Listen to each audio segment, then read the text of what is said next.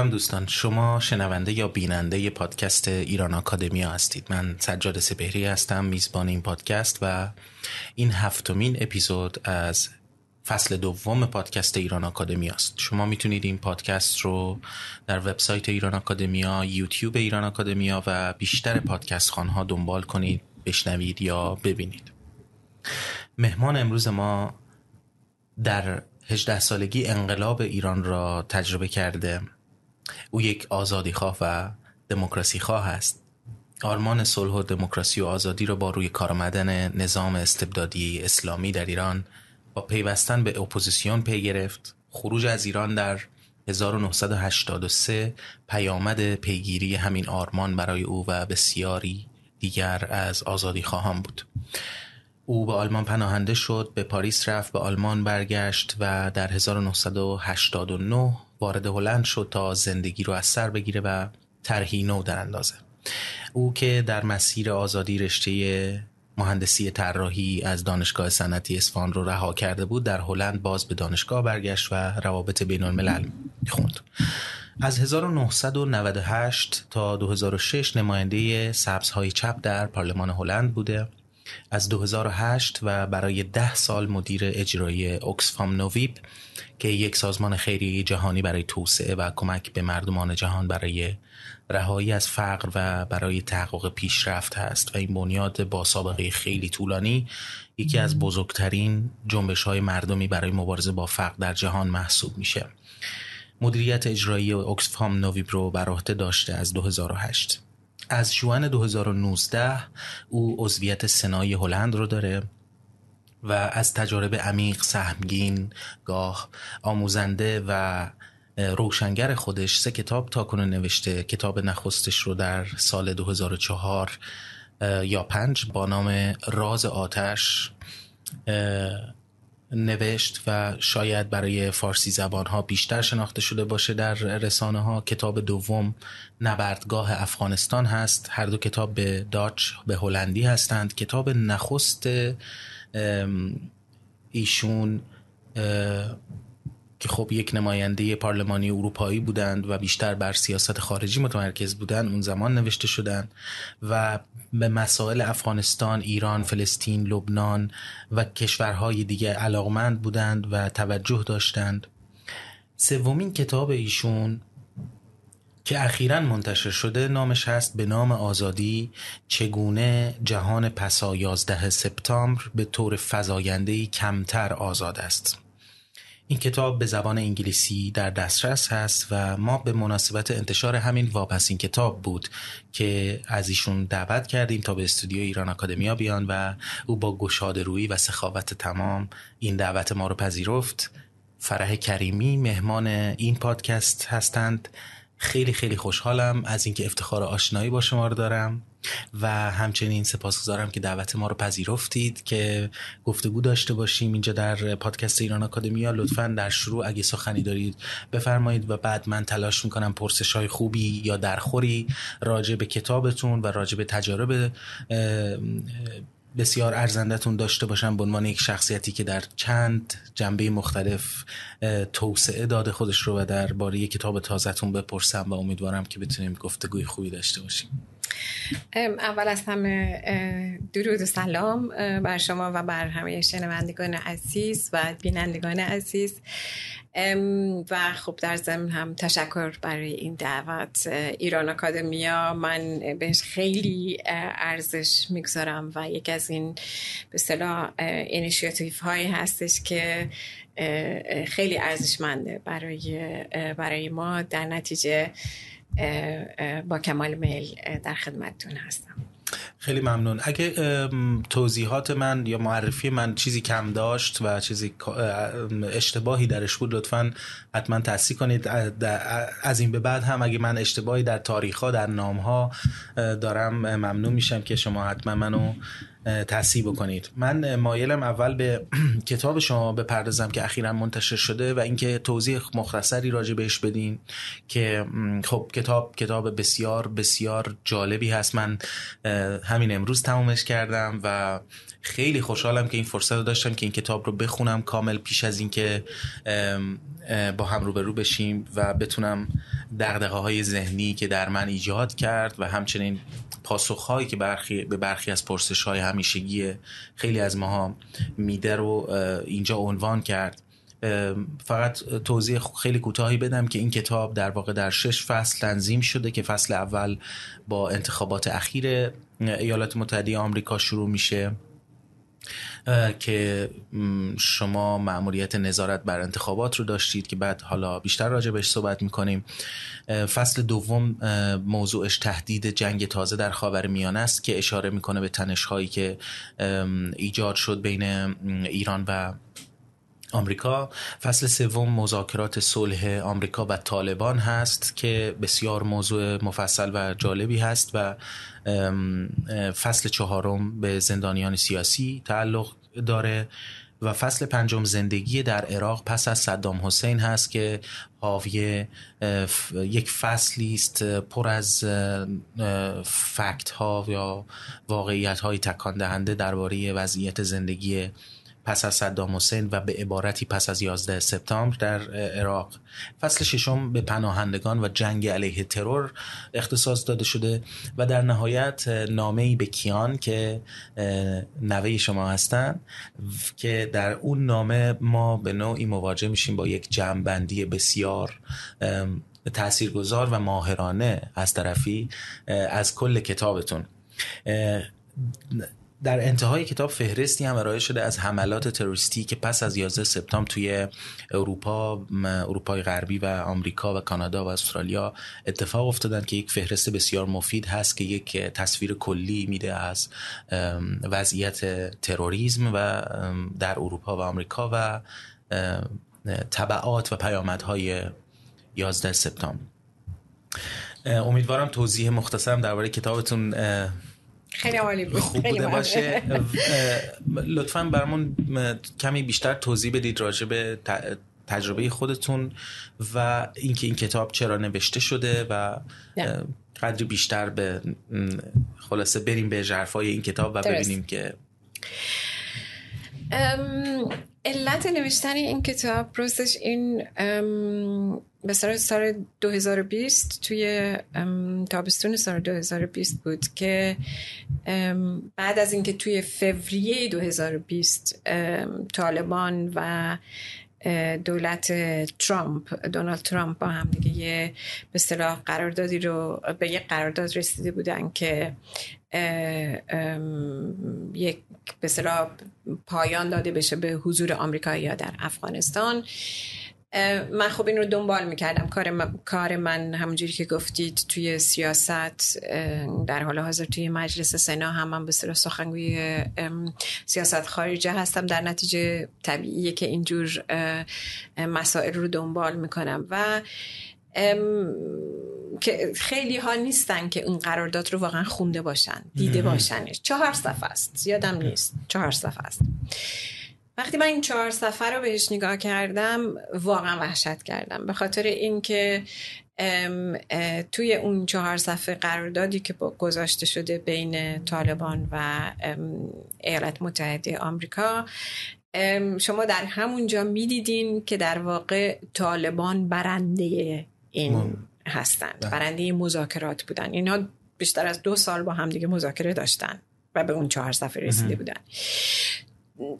آمریکایی در واقع همه چیز رو داده بودن. طالبان که خب چیز پیدا کرد مشروعیت پیدا کرده بود. اولا در اساس بر اساس این مذاکرات و ثانیا هم که قرارهایی که گذاشته بودن همش این بود که آمریکا بده و طالبان حتی یک قدم هم برنازه. تنها چیزی که داده بودن این بود که ما دیگه به آمریکایی و نیروهای خارجی حمله می‌کنیم در مقابلش مثلا تو ماه می سال 2021 آمریکایی از کشور خارج میشن.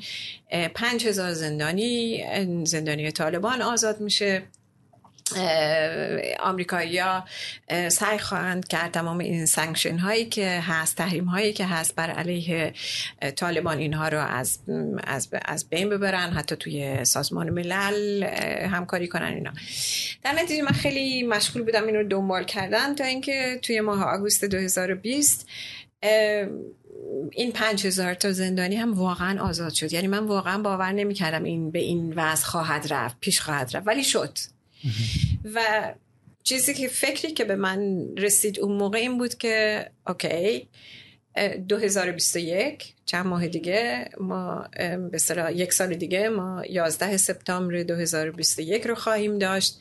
همه مطمئنا به این فکر خواهند کرد که 20 سال از به 11 سپتامبر 2001 گذشته. ما در چه دنیایی خواهیم بود؟ چه شکلی خواهد داشت؟ و یکی از و به چی میگن مشخصترین به تاثیر جنگ بر علیه تروریسم. همین برطرف کردن طالبان بود به اصطلاح. جنگ بله. بر علیه افغانستان بود. جنگ آمریکا بر علیه افغانستان. و کشور هلند هم توش بوده. از روز اول بله. توش بوده. و خود من به عنوان کسی که اون موقع عضو به اصطلاح پارلمان هلند بود هم تو اون بحث ها شرکت فعال داشتم. یکی از واقعا چون کسی هم بودم که منطقه رو میشناخت. افغانستان بود رفته بود توی سال 2000 زمان طالبان. در نتیجه توی بحث هایی هم که اینجا شکل گرفت 20 سال پیش خیلی فعال بودم و شناخته شده بودم. در نتیجه سوالی برای خود من در وهله اول این بود که اوکی 20 سال بعد از این جریان آیا می‌تونیم یه نتیجه گیری بکنیم یه جمع بکنیم که این 20 سال جنگ برای علیه تروریسم چی آورد؟ به نظر می‌رسه چون من دارم صحبت یک سال پیش می‌کنم اون موقع معلوم نبود که افغانستان چجوری شکل خواهد گرفت. ولی من از اون اتفاقاتی که داشت میافتاد این نتیجه رو گرفتم که احتمالا سپتامبر 2021 طالبان برخواهند گشت به افغانستان. در نتیجه چگونه من می‌تونم جنبندی بکنم؟ خب این به صلاح چی میگن توی تریگر بود. این چیزی بود که سبب شد من به این فکر بیفتم که آیا می‌تونم یه جنبندی بکنم از این جنگ بر علیه تروریسم در 20 سال گذشته؟ خب به نظر می‌رسه که پیشبینی شما دقیقا درست از آب در و اون چیزی که اتفاقا کتاب شما رو بسیار خاص می‌کنه مایلم همینجا روش تاکید کنم همین تجربه دست اول شما از صحنه رخداد هاست. یعنی شما هم تجربه دست اول از وضعیت افغانستان داشتید و هم توی یک پوزیشن یا موقعیت سیاسی بودید که با بحثایی که در در واقع در این باره مطرح شد درگیر بودید و خیلی برای شما چشمانداز بر روی کار آمدن مجدد طالبان در افغانستان خیلی روشنتر از دیگران بود. حالا خیلی ممنون که شما اینو میگین ولی به نظر من برای همه بایستی این مشخص می بود به خاطر اینکه کل روند کار اینجوری بود که هدف این بود که طالبان برگردن. خیلی واضحه. توی توی, توی کتابتون شما توضیح می‌دید که اصلا اولین جایی هست که هنوز که هنوز هست دو امارت اسلامی به رسمیت شناخته نشده در اون قرارداد ذکر شده که قرارداد ظاهرا قراردادی است یا توافق نامه است بین آمریکا و امارت اسلامی. و این اتفاقی است که در سال 2020 افتاده نه نه الان. دقیقاً. بنابراین تمامی کسایی که الان دارن میگن ما اوی اوی اوی ما اصلا انتظارش نداشتیم. چرا اینجوری شد؟ برای من یه کمی چیزه چه میگن غیر قابل قبول. مخصوصا کسانی که کارشون این بوده بله. کسانی که دنبال می‌کردن جریان رو. درسته این آخرین روزها توی ماه آگوست اتفاقاتی که افتاد از 15 آگوست که به سر طالبان برگشتن توی چیز و به اون سرعت و اینا اون شاید به صلاح عجیب باشه ولی برای مردم افغانستان فرقی نمی‌کنه. چون کل کار سیاسی که داشت انجام می‌گرفت تمام مذاکراتی که داشت انجام می‌گرفت یک هدف داشت برگردوندن طالبان. در نتیجه برای کسی نمی‌تونه این یه چیز خیلی عجیب غریبی باشه که هی we are surprised. ما خیلی چیز شدیم حالا سورپرایز شدیم و اینا.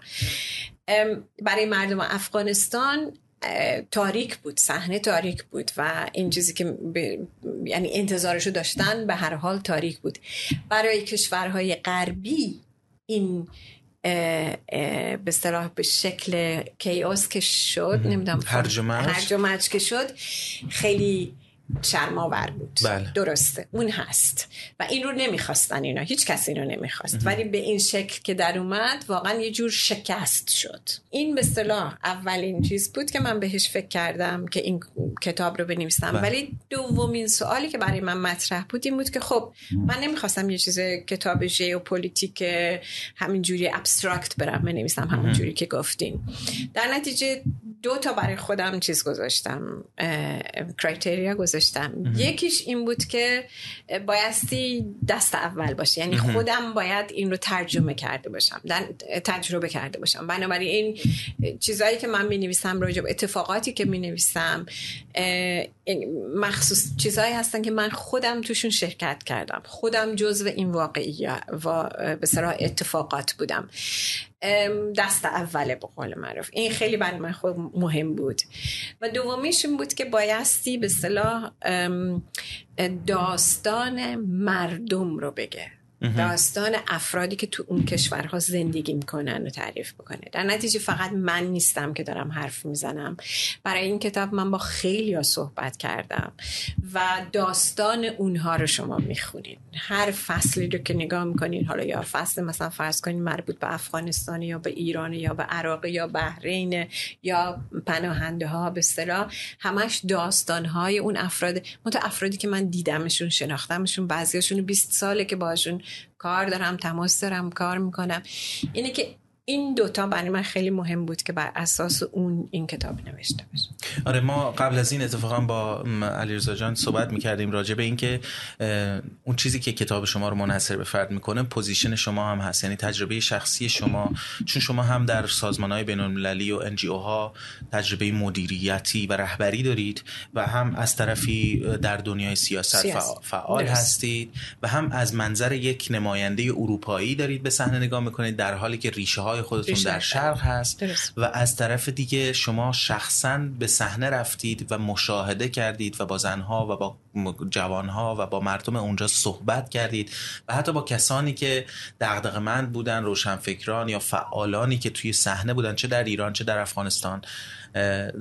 وارد در واقع دیالوگ شدید و تا اونجایی هم که تونستید از موقعیت خودتون برای کمک به رشد دموکراسی و آزادی و همه این آرمان هایی که از روز اول دنبال می‌کردید کمک کردید. بنابراین این کتاب شما رو تبدیل می‌کنه به یک گزارش بسیار موثقی که به همه جنبه های موضوع می‌پردازه. و اون چیزی بود که با علیرضا هم که صحبت می‌کردیم مایل بودیم ما بهش تاکید بکنیم که تفاوت یک گزارش یک متخصص سیاست مداری که خب درک ژئوپلیتیک داره تحلیلش از مسائل و رویدادها مشخصه و اطلاعات دقیق هم ارائه میده در کتاب. صرفا بیان خبرها و رویدادهایی که ما ممکنه هر جای دیگری شنیده باشیم نیست بلکه یک تجربه شخصی باش تنیده شده که خیلی ارزشمنده.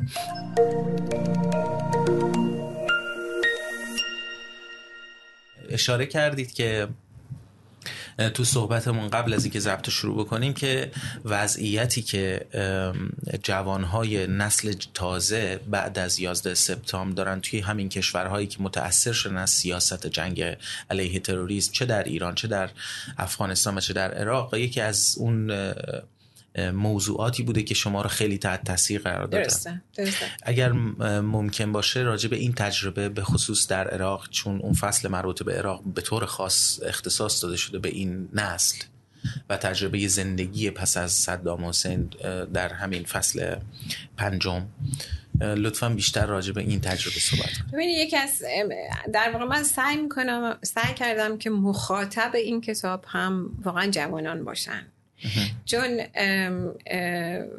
یه چیزی که به, نظر، به نظرم خیلی مهم آدم راجبش واقعا فکر بکنی اینه که کسانی که الان 20 سالشونه نمی‌دونم 22 سالشونه 23 سالشونه یا مثلا حتی یه ذره بالاتر بین 20 و 30 برای اینها 11 سپتامبر یه چیزیه که شاید مثلا از کتاب شاید بخونن شاید توی نمی‌دونم فیلم دیده باشن از این سریال هایی که اومده و خیلی هم راجع به این مسئله ساخته شده.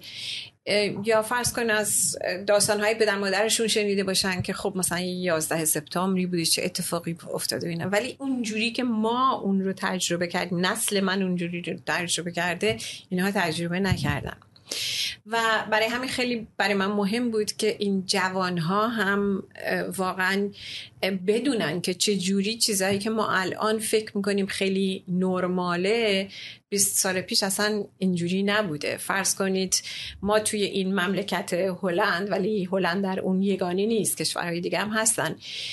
مثلا فرض کن چیز داریم اینکه وضعیت خطر چجوریه؟ کاتگوریزیشن داریم که مثلا الان نارنجی قرمز زرد مثلا امنیت. این چیزا وجود نداشت. ترس از اینکه شما حمله نمی‌دونم تروریستی داشته باشین که وجود نداشت. توی حداقل توی این کشورها وجود نداشت. تو کشورهای اسلامی اتفاقا وجود داشت. خیلی از کشورهایی که نمی‌دونم مثلا فرض کنید مصر و غیر این, این, این اتفاقات داشت میافتاد. ولی اینجا چیزایی نبود. یا این مثلا پولاریزیشن بین مسلمون و غیر مسلمون ها که اینجوری نبود که الان هست یا بین حتی خارجی ها و مهاجرین و به افرادی که اینجا زندگی می‌کنن. برای ماها این این هاست. برای بچه های جوان خیلی مهمه که بدونن که این طبیعی نیست. یا حتی لزومی نداره اینجوری باشه. ما می‌دونیم که اینجوری نبوده. آلترناتیو دیگری هست چون ما اون رو زندگیشو کردیم. برای بچه هایی که مخصوصا توی برای کتاب بسر برای فصل عراق من با یک سری واقعا فکر می‌کنم یه سری زیاد بعضیاشون هم حتی نتونستم توی کتاب بیارم چون وگر نمی‌شد واقعا یعنی می‌شد واقعا ده تا کتاب نوشت راجع به این مسئله. با بچه های جوان صحبت کردم بین 20 و 30 سال به قول معروف. و واقعا خیلی تحت تاثیر قرار گرفتم به خاطر اینکه همه این بچه که من باشون بچه های جوان که باشون صحبت کردم خوب تحصیل کردن دانشگاه رفتن بچه های فعالن کسایی که خوب فکر می‌کنن براشون زندگی معنی داره مفهوم داره و در کنارش وحشتناکترین چیزها رو تجربه کردن توی زندگیشون بعد از صدام. یعنی اصلا یادشون نمیاد که صدام حسینی بوده بعضیاشون. اینا بچه های بعد از اون شاید یعنی بچه, بچه های کوچیکی بودن مدرسه می‌رفتن سالهای اول بعضیاشون حتی مدرسه نمی‌رفتن. حتی حمله شاید آمریکا به عراق رو هم به اون خوبی و دقیقی اینا یادشون نیاد. ولی بیشتر چیزی که سکتاریستی که دقیقا. چیزی که یادشون میاد این جنگ سکتاریستی بین سنی ها و شیعه هاست. که خوب یادشون میاد. اون خشونتی که توی زندگی همشون فرد فردشون زندگیشون روشون تاثیر گذاشته این یادشون میاد. و ببینید کسانی دیگه که من توی این کتاب باشون صحبت کردم کسایی هستن که من میشناختمشون. باهاشون کار کردم. اینا کسایی که فعالان حقوق بشری بودن. در نتیجه اینکه دستگیر میشن تو زندان میفتن آدم میگه part of the game یه قسمت از به ماجراست. ماجراست. شما اینو قبول می‌کنین. این بچه ها واقعا من خیلی تصادفی باهاشون در تماس بودم. یعنی خیلی تصادفی. و چیزی که ازش وحشت کردم این بود که فرقی نمی‌کنه. با هر کی شما صحبت می‌کنی. سنی شیعه بغداد غیر بغداد اینها همشون داستان خشونت دارن. همشون. بدون استثنا زندگیشون تحت تاثیر این به اصطلاح تغییرات قرار گرفته. و وقتی شما باشون صحبت می‌کنی می‌پرسی انتظارت برای آینده چیه؟ بینی واقعا خیلی جواب منفی می‌گیری که برای خودشون در واقع در حال حاضر با سیستمی که توی عراق هست اینها اصلا انتظار ندارن که به خوبی پیش بره شاید پنجاه سال دیگه شاید صد سال دیگه برای نسل آینده شاید بهتر بشه. ولی در حال حاضر تصویری که می‌گیری خیلی تصویر منفی است. و این خیلی تاثیر گذار بود برای من. چون دوباره میگم اینا کسانی نیستن که نشسته باشن خونه کاری نکنن. نه اتفاقا خیلی هم فعالن. ولی علا رقم اون می‌بینی که امیدی چشمندازی در واقع چشمندازی که در زمان حیات خودشون بخواد تحول کیفی اتفاق بیفته ندارند. و خب این مسئله روز خیلی کسان دیگر هم هست کسانی که همین الان در افغانستان هستند پس از این وقایع و کسانی که در ایران هستند و حتی کسانی که سابقه خب فعالیت های خیلی سالهای سال در ایران دارند وضعیت فعلی ایران براشون بسیار نومید نومید کننده است اما اون چیزی که من رو خیلی توجه من رو جلب کرد تاکید شماست بر دیالوگ. و این تاکید بر دیالوگ مخصوصا در کشورهای جنگ زده و پولاریزه شده و قطبی شده و رادیکالیزه شده بسیار دور از چشمانداز هست. و اینکه امکانات دیالوگ چگونه فراهم میشه در یک کشور این چنینی من خب در خلال مطالعه کتابتون از تجربه در واقع ما بعد جنگ افغانستان تا زمانی که خب فاجعه ای به نام طالبان دوباره برگرده بر حکومت در اینکه رفته رفته چگونه زنان امپاورد شدن توانمندسازی شدن چگونه مسائل آموزشی بیشتری حل شد چگونه تعداد بیشتری از مردم به آموزش دست پیدا کردن در افغانستان و این توسعه در حال اتفاق افتادن بود و متوجه این پیشرفت هستم. اما می‌خوام بپرسم مشخصتر که الان با در, در وضعیت فعلی افغانستان مثلا یا در وضعیت فعلی عراق با اون چشماندازهای بسیار تاریخی که توضیح دادید امکان و پتانسیل ظرفیت دیالوگ در کجا قرار داره و شما به نظرتون با همه تجرب، تجاربی که در همین موضوع داشتید کجاها تونستید نور رو تشخیص بدید در این وضعیت؟ ببینید فکر می‌کنم دو جانب دو چیز داره. دو جنبه. جنبه داره. بله مرسی خیلی ممنون. معذرت می‌خوام برای فارسی. متاسفانه من مجبورم به خاطر کارم توی زبونهای دیگه کار بکنم. کاملا قابل فهمه چون شما اصل کار فعالیتتون به زبانهای دیگه داره انجام میشه. خیلی ممنون که پذیرفتید که به زبان فارسی بحث چنین به, به این دشواری رو امیدوارم که مخاطبان متوجه بشن دیگه متوجه منظور بشن.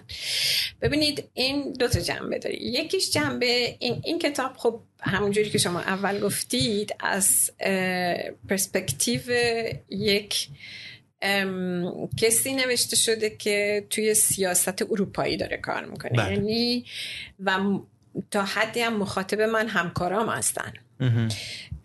کسانی که میگم خب ماها کسانی که تصمیم می‌گیریم اینجور تصمیمات رو می‌گیریم که تاثیرش روی حتی مثلا زندگی و مرگ دیگران هست. چون شما وقتی تصمیم می‌گیری وارد جنگ بشی تصمیم می‌گیری از یک جنگ حمایت بکنی تصمیم می‌گیری از یک تحریم حمایت بکنی یا نکنی در همه این تصمیماتی که می‌گیری و خب کشورهای اروپایی همه این کار رو می‌کنن کشور هلند هم یکی از فعالانشون هست اینها تاثیر می‌ذاره. تاثیر می‌ذاره روی زندگی نسل ها داریم این رو می‌بینیم تو اینجا الان فقط کسانی نیستن که تو همون هیته ای که شما وارد شدین و مثلا فرض کن توی جنگ عراق و در جنگ با عراق خب این کشور یه کمی چیز بوده امبیوالنت بوده زیاد فعال نبود ولی بعدا فعال شده. Anyway این چیز داستان دیگریه. ولی وقتی شما یه تصمیم می‌گیری می‌بینی که چجوری این تاثیر می‌ذاره توی نسل ها فقط اون مقطعی که شما وارد شدی نیست بلکه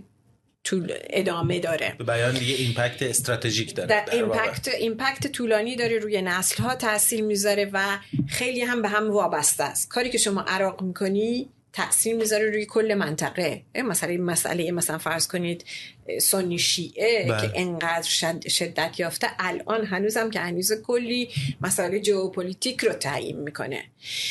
و هدف من بحث یک سری بحثم با این سیاست مداران اینجاست که خب حالا شما باید اینجا جوابگو باشین. ما میخوا... ما بایستی اکانتبل باشیم باید جوابگو باشیم برای تصمیم هایی که می‌گیریم. سیاست هایی که بهش به سرا چیز می‌کنیم چه ازش حمایت می‌کنیم. در اونجا بحث من این هستش که نگاه کن و یاد بگیر که با اینترونشن های به قول معروف نظامی این که شما بتونی یک مسئله رو حل بکنی واقعا خیلی کمه تاثیرش امکانش. افغانستان بهترینشه دیگه. بهترین به مثالشه. مثالشه. که 20 سال تموم ناتو با تمام به صلاح امکاناتش وارد میشه. ما یه زمانی داشتیم که بیشتر از 100 هزار سرباز ناتویی اونجا بود توی افغانستان بود. این سالهای آخر کم شده بود ولی ما این دوره رو هم داشتیم.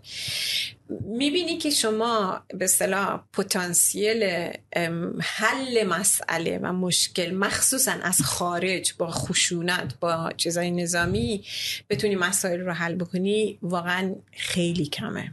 یاد بگیر. راجبش فکر کن و ببین که چه آلترناتیو چی می‌تونه باشه. و آلترناتیو دیالوگ آلترناتیو این که شما بفهمین طرف چی می‌خواد. آلترناتیو به اصطلاح سرمایه سرمایه گذاشتن روی ام ام کارهای به اصطلاح سیویل سوسایتی کارهای جامعه مدنی, مدنی. جامعه مدنی. اینجور کارها دوام با دوام زیاد با تداوم زیاد و طولانی با, نفس طولانی به قول معروف. برای سالها و سالها می‌تونه تاثیرش بیشتر باشه تا این چیزای کارهای نظامی که شما می‌کنین. پس کنیم یه مثالی من توی همینجا توی بحثایی هم که ما الان توی هلند داریم توی مصاحبه هایی که من توی هلند دارم همیشه روش تاکید می‌کنم میگم ببینید چه کسی در واقع در حال حاضر داره مقاومت نشون میده بر علیه طالبان. تمام اون به اصطلاح سرمایه‌گذاری که شده بود روی ارتش روی سکیوریتی به قول چیزای امنیتی گروه های امنیتی پلیس اینا. درست سالهای گذشته اینها هم خیلی جنگیدن بیش از بیشتر از پنجاه هزار کشته دادن در جنگ با طالبان در مبارزه با طالبان. ولی ولی الان اونها اصلا از هم پاشیده شدن. ما دیدیم که نتونستن مقاومت کنن. نتونستن هم یعنی اینکه چیزش رو نداشتن. چی میگن موتیویشنشون رو نداشتن. ولی زنان زنان که شما می‌بینی حتی دختر بچه ها می‌بینی الان هی ویدیوش میاد توی سوشال میدیا اینا. علا رقم اون به ترس و وحشتی که به هر حال اونا دارن از طالبان. علا رقم اون میرن توی خیابون و روش چی میگن وای میستن و سعی می‌کنن که بالاخره یه فضای فضایی رو که دارن همش از دست ندن. یه مقدارش رو حفظ بکنن. اون سرمایه گذاری که توی 20 سال گذشته روی تحصیل به اصطلاح چه میگن؟ آموزش آموزش زنان, آموزش زنان دخترها و زنان انجام شده. همه اون حمایت هایی که ما مثلا فرض کن به عنوان اکسفم و غیر و کردیم. همه کارهایی که کردیم تاثیرش اینان. این زنایی که الان تو خیابونان. این رو داری می‌بینی. و می‌بینی چقدر چقدر ریشه انداخته. چقدر به خاطر اینکه سرمایه روی انسان ها گذاشتی. بنابراین یکیش بحث من با اون گروهه. با اینجا توی این کشورها. که سعی کن این رو بفهمی و کمتر روی قدرت به اصطلاح حل مسئله از طریق مداخله نظامی. مداخل, نظامی حساب کن و بیشتر روی دیالوگ سیویل سوسایتی کارهای اصطلاح اجتماعی بنیادی آموزشی روی اونا کار بکنی چون من یه مثلا یه مثالم میدم که همون موقع من این رو دلم می‌خواست ولی می‌دیدی که توی سر اینیشیاتیف هایی که من می‌گرفتم می‌دیدی که حالا ما باید بریم پول بدیم برای این برای میدیا برای زنان غیر وزالک در حالی که شما میگی بابا اون کار نظامی حتی هزارها بار صد هزار بار بیشتره. دقیقا. هم چیز پولیش هم چیز چه میگن هم سرمایه پولی که باید بذاری و هم انسانیش. خوبه که اینو اشاره کردی. چون شما توی یک مناظره تلویزیونی فکر می‌کنم که در واقع از شما پرسیدن که با عدد و رقم بگید که هلند چه میزان سرمایه باید بپردازه چه میزان هزینه باید بکنه برای یک زن در یک کشور فقیر. و بعد شما تو جواب پاسختون این بود که چگونه می شود شادی زنان محروم در فلسطین را که با کمک این سازمان استعدادهای خود و فرزندانش را پرورش دادند با عدد بیان کرد. و بعد شما خودتون آستینتون رو بالا زدید و جای در واقع واکسن آبله دوران کودکیتون رو نشون دادید و گفتید که خب من این رو این شانس رو داشتم که جز اولین نسلی باشم که واکسن آبله دریافت می‌کنن از یک سازمان خیریه یا نیکوکاری آمریکایی احتمالاً. و به همین دلیل زنده موندید و به همین دلیل رشد کردید و به همین دلیل پیشرفت کردید. حالا چه عددی میشه روی این گذاشت و چگونه با عدد و رقم میشه ارزش این اقدام رو توضیح داد؟ و این در واقع اون انگیزه شما و اون توضیح شما راجع به همین اثری است که الان دارید توضیح می‌دید. میشه به طور مداوم و دراز مدت یعنی اون چیزی که شما با انسان ها به دست میاری یعنی روی انسان, انسان ها زندگی انسان ها و رشد انسان ها روش, روش به اصطلاح سرمایه گذاری که روش می‌کنی و رشدی که اینها می‌کنن می‌بینی که تاثیرش خیلی بیشتر از اینه.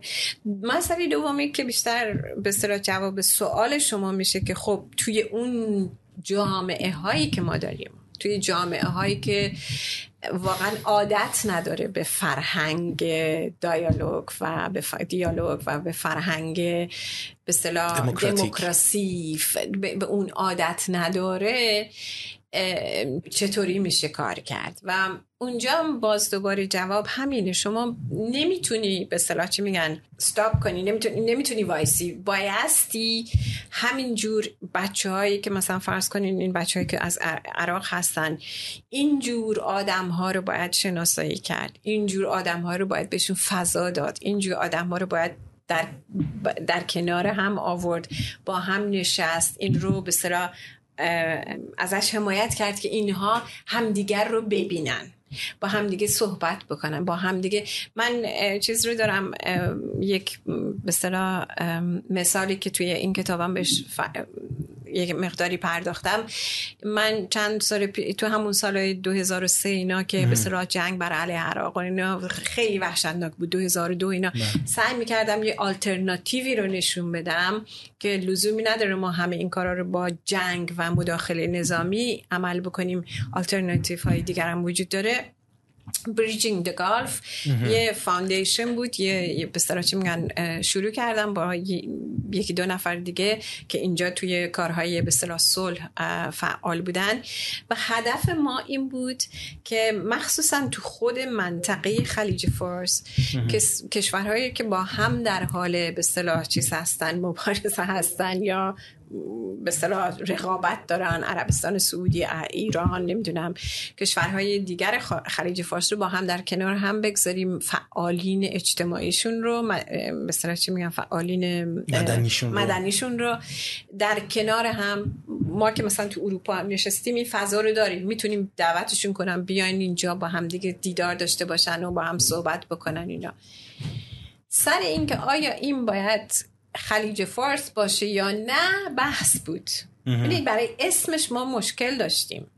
بله. برای اون وقت اینا کسایی هستن که فعالین مدنی, هستن. فعالین حقوق بشر هستن. ولی انقدر این ناسیونالیسم به قول معروف توی ذهن این افراد رفته که نه ایرانیا حاضرن از خلیج فارس کوتاه بیان نه عربا حاضرن از خلیج عربی. خلیج عرب. حتی منم همیشه وقتی راجبش صحبت می‌کنم همیشه برای منم خلیج فارس به خاطر اینجوری بزرگ شدم توی ذهنم نشسته. ولی اینکه شما می‌بینید حتی سر این نام شما با هم دیگه بحث می‌کنید کسانی که توی اون سطح هن. یعنی واقعا کسانی نیستن که شما باید تازه باشون شروع بکنی یاد بدی مسئله دموکراسی چیه مسئله نمی‌دونم حقوق بشر چیه. شما به عبارتی به این ضعف فرهنگ دموکراتیک در واقع یعنی دارم میگم که انقدر حتی سیاست های چی میگن این کسانی که به ما حکومت می‌کنن تو این کشورها این انترنالیزه میشه داخل میشه درونگیری میشه. در نتیجه شما با اون عمل می‌کنی و به اون ترتیب سنگ یعنی باهاش رفاقت رف... خوب کردیم در واقع بله، ادپت شدیم باش شما در واقع به عبارتی دارید میگه که توی این کشورهایی که در زیر استبداد مردمان دارن زندگی می‌کنن فرهنگ دموکراتیک خیلی به سختی می‌تونه رشد کنه و از اون طرف هم تبعیض هایی که بین مردمان وجود داره اینها از اون فرهنگ استبدادی درونگیری شدن و این امکان دیالوگ رو در واقع از بین می‌بره یا کم می‌کنه. کم می‌کنه. بنابراین شما باید این رو ایجاد بکنین و کاری که بهترین کاری که میشه کرد از خارج از کشور ببین من خب کسی هم که خارج از کشورم داخل کشور نیستم در نتیجه بایستیم از کنتکست خودم صحبت بکنم. و در کنتکست من یه سری امکانات رو من افراد نوعی مثل من دارن.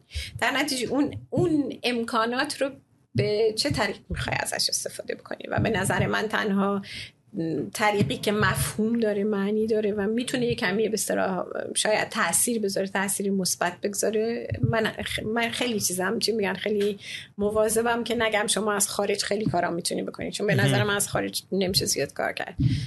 به هر حال تاثیرش خیلی کمتره تا کسانی که تو داخل کشور. در نتیجه به نظر من ما کسایی که تو خارج از کشور هستن باید بیشتر humble یه کمی چیز باشن modest باشن فروتن, فروتن باشن توی تأثیری که می‌تونن بذارن توی داخل. و تا جایی که میشه خب سعی کرد کسایی که تو داخل هستن ازشون حمایت کرد. و حمایتی که می‌تونی بکنی اینه که براشون به اصطلاح space ایجاد کنی مکان ایجاد کنی از اون resource ها یا منابعی که دارید برای, برای حمایت از اون اینیشیتیو یا ابتکاری که داره در درون اون جامعه. و به اضافه این که خب یه فضایی باشه که نه که این کسانی که با هم دیگه شاید ملاقات نمی‌کنن شاید به طور طبیعی از هم جدا هستن که شما اینا رو با هم دیگه کنار هم بیارین با هم دیگه صحبت رو این رو به صرف فسیلیتیه بکنی که اینها با هم صحبت بکنن با هم دیدار داشته باشن با هم کنکشن پیدا بکنن. این کار به نظر من زیباترین کاریه که میشه کرد.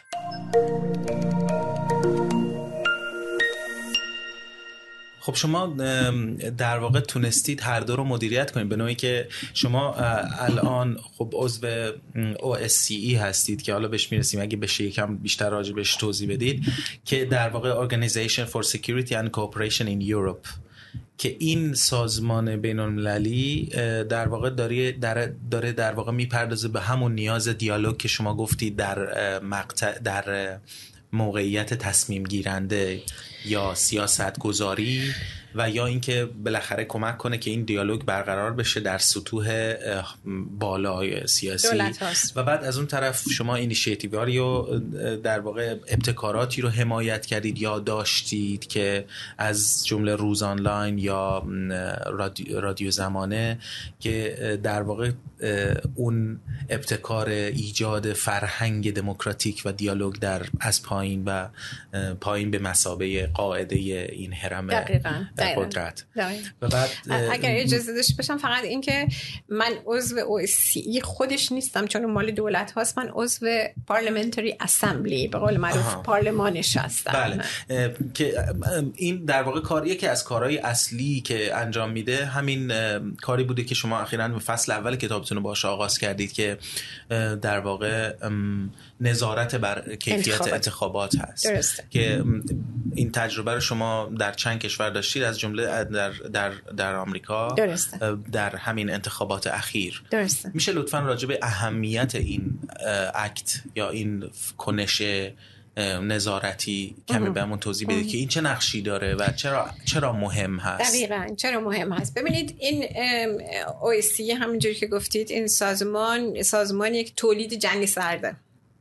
توی زمان به زمانی که بین شوروی و, آمریکا تنش خیلی زیادی بود اینها این سازمان ایجاد شده که به اصطلاح یه پلتفرم باشه یه محلی باشه. اینها با هم دیگه مذاکره داشته باشن راجع به مسائل امنیتی در وهله اول. بعد کار و من خیلی این سازمان رو بهش ارادت دارم به خاطر اینکه یک چیز جالبی که توش به وجود اومده اینه که امنیت رو فقط امنیت نظامی نمی‌بینه.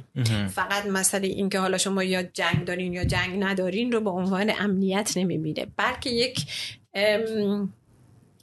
تصویر جامعه تری داره دقیقا یک یک یک چه میگن comprehensive security راجبش حرف, حرف می‌زنه و امنیت, امنیت جامع که شامل امنیت خب نظامی میشه ولی همچنین شامل امنیت اقتصادی میشه و امنیت به صلاح بشری که منظور از امنیت بشری به صلاح third dimension هست که شما حقوق بشر رو رایت بکنید دموکراسی باشه و توی مسئله دموکراسی هم واقعا کار می‌کنه سر دموکراتیزیشن. یعنی کشورهای این 55 تا عضو داره و سعی می‌کنه اعضای خودش رو ازش حمایت می‌کنه که دموکراسیشون رو بهتر کیفیت, دموکراسیشون رو بهتر بکنن و تقویت بکنن.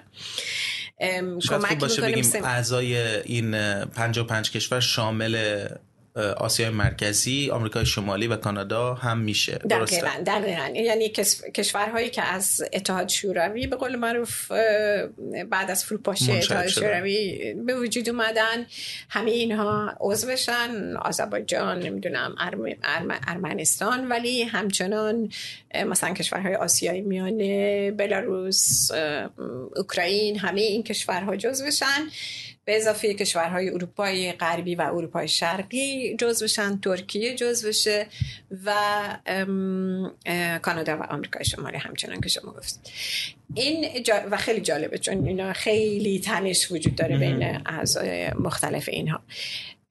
ولی چیزی که می‌خواستم بگم اینه که توی دموکراتیزیشن که اینا ساپورتی که می‌کنن حمایتی که می‌کنن از از دموکراتیک کردن کشورها اینه که مثلا فرض کنید وقتی یه قانون قانون انتخابات رو کمک می‌کنن که بهتر شکل بگیره. مثلا من یکی از کشورهایی که ناظر انتخابات بودم آلبانیه که توش فرزن قبل از انتخابات کل پروسه یه سری پروسه بود که اصلا قانون رو با عوض کرد. کردند و به اصطلاح اصلاحات آوردن و اینها رو این پروسه ها رو ازشون حمایت می‌کنه همکاری می‌کنه اینا. و یکی از کارهایی که هم می‌کنه نظارت روی انتخاباته و توش خیلی چیز داره چه میگن؟ تجربه داره. تجربه سالها در نظارت در انتخابات. و خب کشوری مثل کشور آمریکا خب که سالهای سال کارش این بوده که به هر حال توی کشورهای دیگه دموکراسی رو ازش حمایت بکنه. حالا یا درست یا غلط یا نمی‌دونم با روش های مختلف اینها خودشون هم دعوت می‌کنن. این به صلاح ناظرین بر انتخابات رو. و امسال هم سال گذشته هم همچنین دعوت کردن و خب منم یکی از پارلمان چه میگن اعضای پارلمان بودم که توی این نظارت شرکت کرد. شما تو کتابتون تاکید کردید بر تاریخی بودن این انتخابات که شما در نظارت شرکت داشتید. و اینکه چرا این انتخابات حساس و مهم بوده. و یک نکته جالب گفتید که الان توی صحبتی که کردیم بیشتر برای من روشن میشه که گفتید ما توی انتخابات آمریکا شرکت نمی کنیم. درسته. ولی به انواع مختلف به شیوه های مختلف متاثریم از نتایج انتخابات آمریکا و این انتخابات آمریکا رو تاریخی و مهم می‌کنه.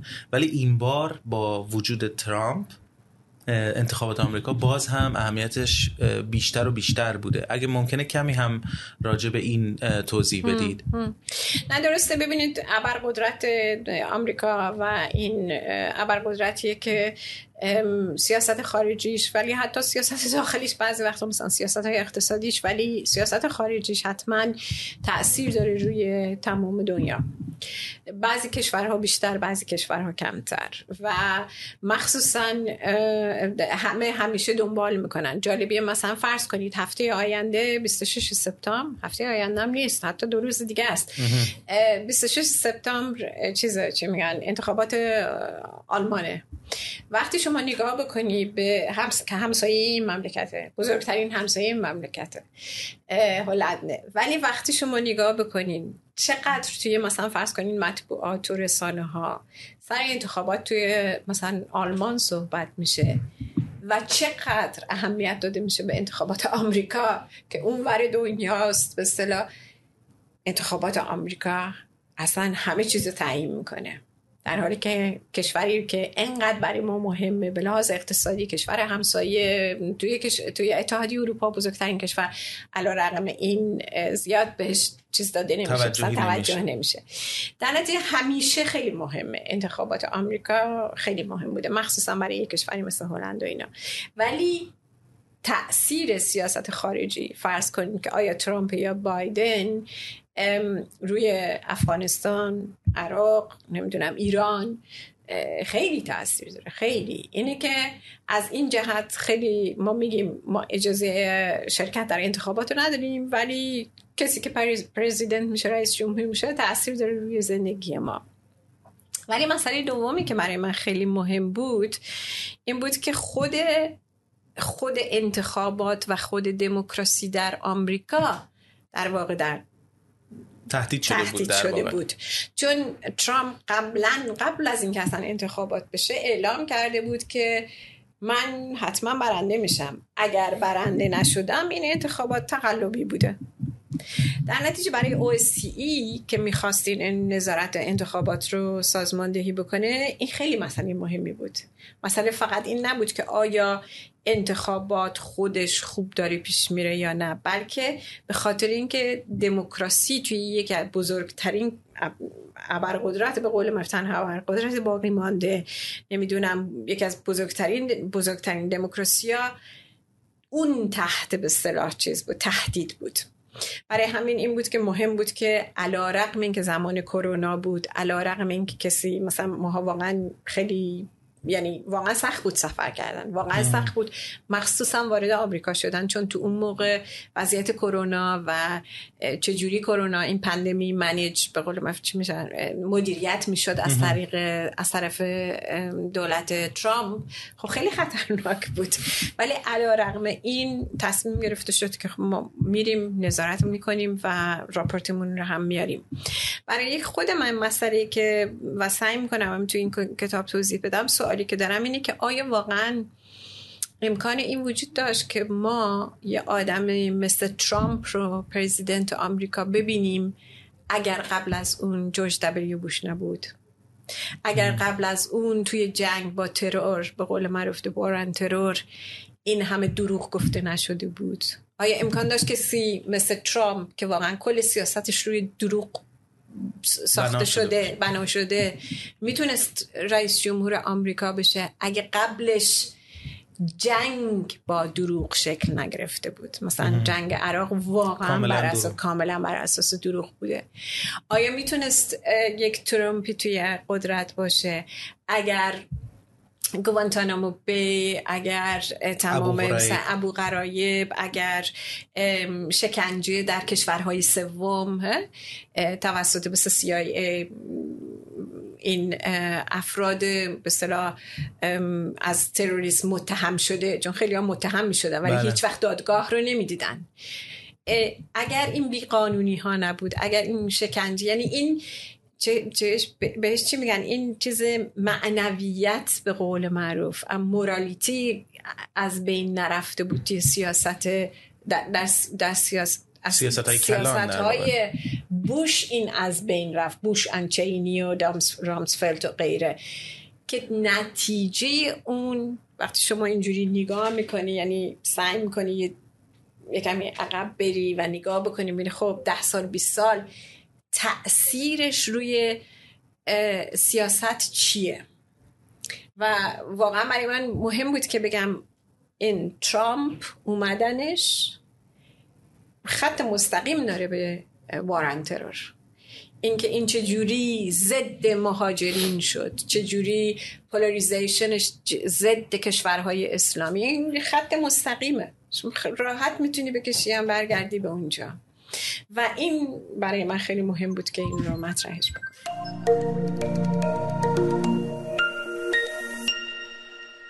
خیلی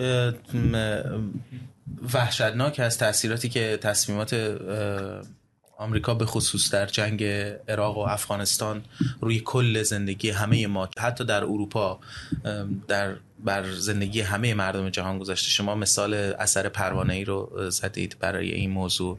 اما سوال من که شاید دغدغه بیشتری برش باشه این هست که الان با اتفاقی که اخیرا توی افغانستان افتاده به نظر شما اولا که می‌خوام بدونم تاثیر تصمیم تصمیم آمریکا برای خروج از افغانستان به این شکل که همه چیز رو ناگهان رها کرده همه اون برنامه های توسعه همه اون برنامه های آموزشی می‌خوام بدونم که تاثیرش بر همه اونها چی بوده اولا؟ و دوم اینکه چه چشم اندازی شما با, با همه این تجاربتون می‌خواید ارائه کنید از جهان بعد از 11 سپتامبر. خب دو سوال خیلی بزرگه. سوال اولیتون که باید بگم تاثیرش خیلی زیاده. یعنی تاثیرش تاثیر روش خروج از از, از, از افغانستان. ببینید من توی این کتاب یکی از کسانی که ازش به صلاح باهاش صحبت کردم و نظراتش رو اینجا نوشتم. خانم حبیب سربیه که یکی از کسانی که توی عضو همین هیئت مذاکره کننده از طرف دولت به اصطلاح افغانستان با طالبان بود و در سال گذشته به اصطلاح از سپتامبر 2020 این در دوها بود جزو این گروهی که داشتن سعی کردن به یک به اصطلاح قرارداد چیز برسن صلح برسن. و ایشون قبلا اولین زن به اصطلاح گاورنر بامیان بودن اولین وزیر بودن توی دولت کارزایی توی خلاصه خیلی یعنی واقعا تو, تو زمان طالبان هم کار می‌کردن به صورت مخفی به قول معروف زیر زمینی باید بگم که ایشون پزشکن در اصل و خلاصه خیلی که انسانی که در سالهای سال به افغانستان خدمت کرده و مخصوصا به زنان. ایشون یک چیزی گفت یک جمله گفته که من واقعا فکر می‌کنم همه باید بهش ازش چیز بشن آشنا بشن. این که می‌گفت اینکه ما می‌فهمیم که دنیا خسته میشه. می‌فهمیم که فرض کن آمریکا کشورهای اروپایی بابا تموم نمیشه این جنگ. ما چقدر باید بمونیم اینجا؟ سرباز بفرستیم پول بفرستیم و اینا. کاملا قابل فهم. و واقعا هم که خروج می‌فهمیم هم که اینها باید بالاخره یه روزی برن. ولی مش... طریق رفتن به طریقی که اینها رفتن به طریقی که اینها عمل کردن خیلی منفی بود و اولش همون شروع میشه با اون صلحی که بین به اصطلاح ترامپ دولت ترامپ و, و طالبان. بود یعنی قدرتی مشروعیت سیاسی و مشروعیتی که طالبان گرفتند از این اصلا نمیشه. واقعا من نمی‌دونم چقدر روش امفاسایز بکنم روش چیز تاکید کنم بله. چون این خیلی خیلی مهم بود. این شروع این به بدبختی افغانستان. و این شبیه کودتایی است علیه مردم افغانستان. ببینید من سعی می‌کنم چیز نکنم. یعنی از اینجور اصطلاحات استفاده, استفاده نکنم و سعی بکنم تا جایی که میشه به اصطلاح همونجوری که میشه نزدیک جریانات بمونم فکچوال باشم. و تو این جریان آمریکایی ها کار کارهای خیلی اشتباه کردن. یعنی یکی دوتا هم نبود. یکیش این بود. دومی این بود که کسانی که حتی متحدان خودشون رو فرض کن اروپا ناتو که اینها با, با اینا متحد بودن حتی اونها رو هم توی این جریان یعنی با خودشون نبردن. ترامپ تمام کاراشو تنهایی انجام می‌داد. در نتیجه توی این تاثیر می‌گذاره روی حتی طریقی که اروپا داره راجبش فکر می‌کنه. یعنی در واقع وجود نداره. اصلا. یعنی اونها تصمیم می‌گرفتن اجرا می‌کردن. اینها همش دنبالش بودن. من یادم اینجا توی یک بحثی که خودم با وزیر امور خارجه اینجا داشتم. همین توی به قبل از تابستون امسال. سوال سوال من از ایشون این بود که این اینیشیتیوی که فرض کنید جو بایدن و وزیر امور خارجهشون گرفتن تو رابطه با بحث با طالبان آیا شما قبلا از این اطلاع داشتید یا نه؟ این سوال من بود. و خب ایشون هی حاشیه روی می‌کرد جواب نمی‌داد که من واقعا سه بار رفتم سوالم رو تکرار کردم تا نهایتا گفت نه ما هیچ گونه ازش خبری نداشتیم. یعنی آمریکایی نه تنها تو رابطه با افغانی ها بلکه تو رابطه با اتحادهایی که داشت متحدین خودشون هم به صلاح اشتباه کردن.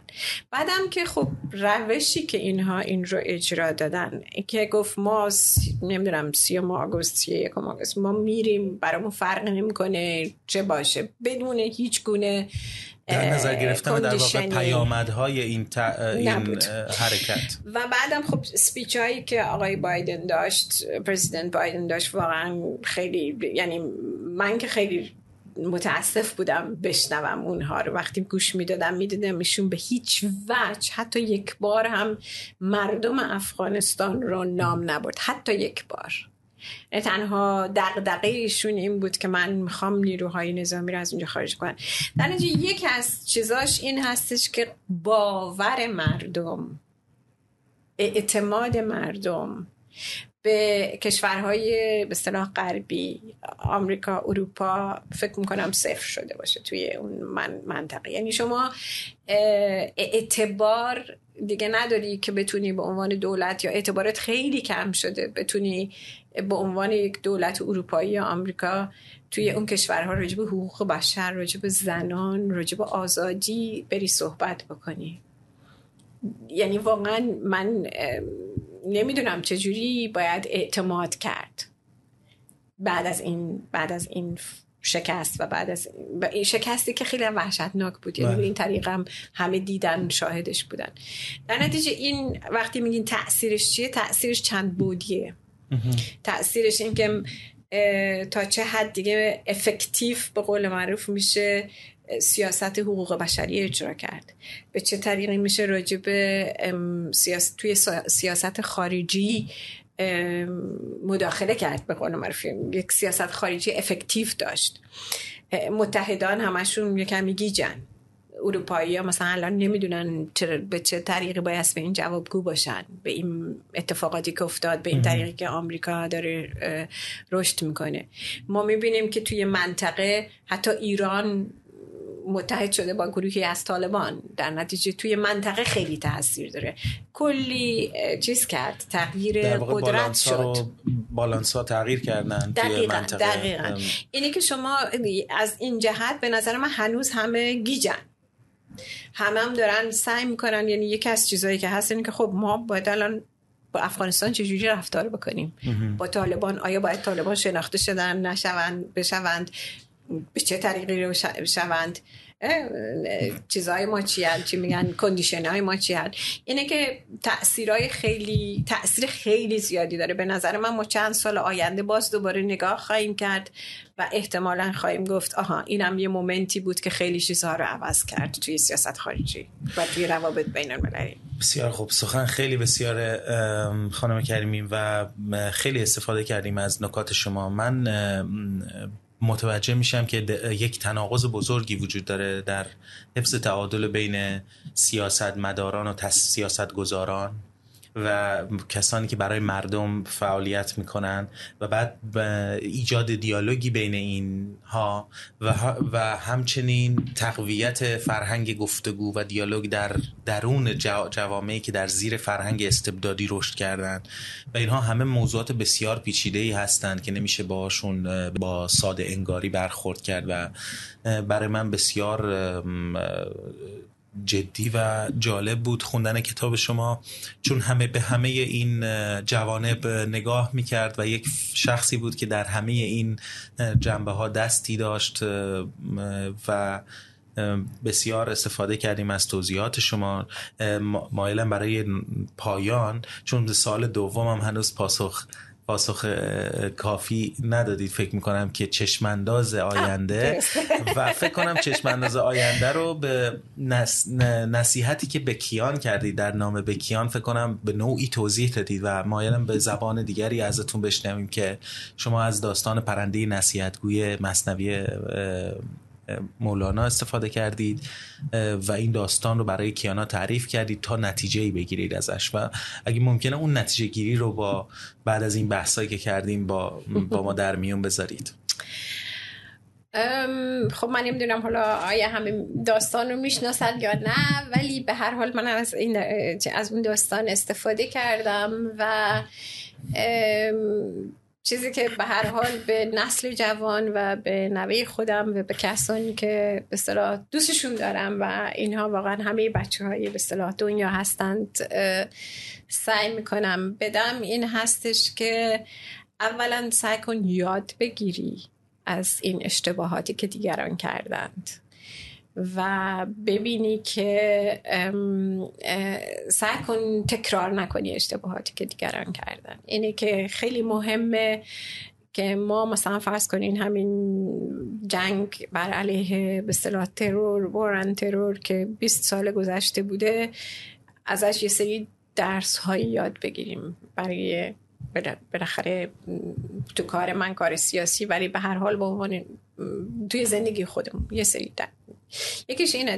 دومیش اینه که توی اون داستان مصنوی جالبیش این هستش که شما می‌بینی یک گنجیشک کوچیک که اسیر شده تو دست یک سیاد و هیچ قدرتی نداره چون اسیره در حال اسارت و این سیاد هم می‌خواد واقعا بخورتش به قول معروف. این تنها اسلحه‌ای که داره اینه که سعی می‌کنی سیاد قانع بکنه. من چیزی برای تو دارم. من می‌تونم به تو چیزی بدم. من رو آزاد کن. گوش بده به حرف من. گوش بده به نصیحت های من. و تو از اون بهتر خواهی شد. و با این با اینکه هیچی نداره و در اسارت تنها چیزی که داره گفتنه به صلاح پندگویی داستانگویی. حرف سخنه لغته و از این استفاده حد اکثر رو می‌کنه. و می‌بینی که با اون آزادی خودش رو می‌خره. در نتیجه فکر نکن که تو که در اسارتی تو که شاید قدرت نداری بی قدرتی. نه قدرت داری. و یکی از قدرت هایی که داری انتخابه. انتخاب که اولا مبارزه کنی اولا بگی که چی می‌خوای و خودت رو در اون اسارت نگذاری بلکه به این انتخاب رو بکنی برای شجاعت برای کارج برای و دومیش هم اینه که همین صحبت سخن لغت دیالوگ می‌تونه آزادت بکنه و اون پرنده آزاد میشه. در نتیجه ما هم همینطور بسیار استعاره زیبایی بود. من همین دیروز مواجه شدم با جمله از یک فیلسوف که اگر توان اندیشیدن سخن خواندن و سخن گفتن داری شما همه ابزار لازم رو برای به دست آوردن آنچه که به دنبالش هستی خواهی داشت. خیلی ممنون از این گفتگو. خیلی خیلی خوشحال شدم که تونستیم این گفتگو رو با شما داشته باشیم و مطمئنم که مخاطبانمون از این اپیزود بسیار لذت خواهند برد. اگر که شنونده این اپیزود بودید و از این اپیزود لذت بردید اون رو با دوستانتون به اشتراک بگذارید. یک بار دیگه از شما سپاس گذاری می‌کنم. شب و روز خوش و بدرود.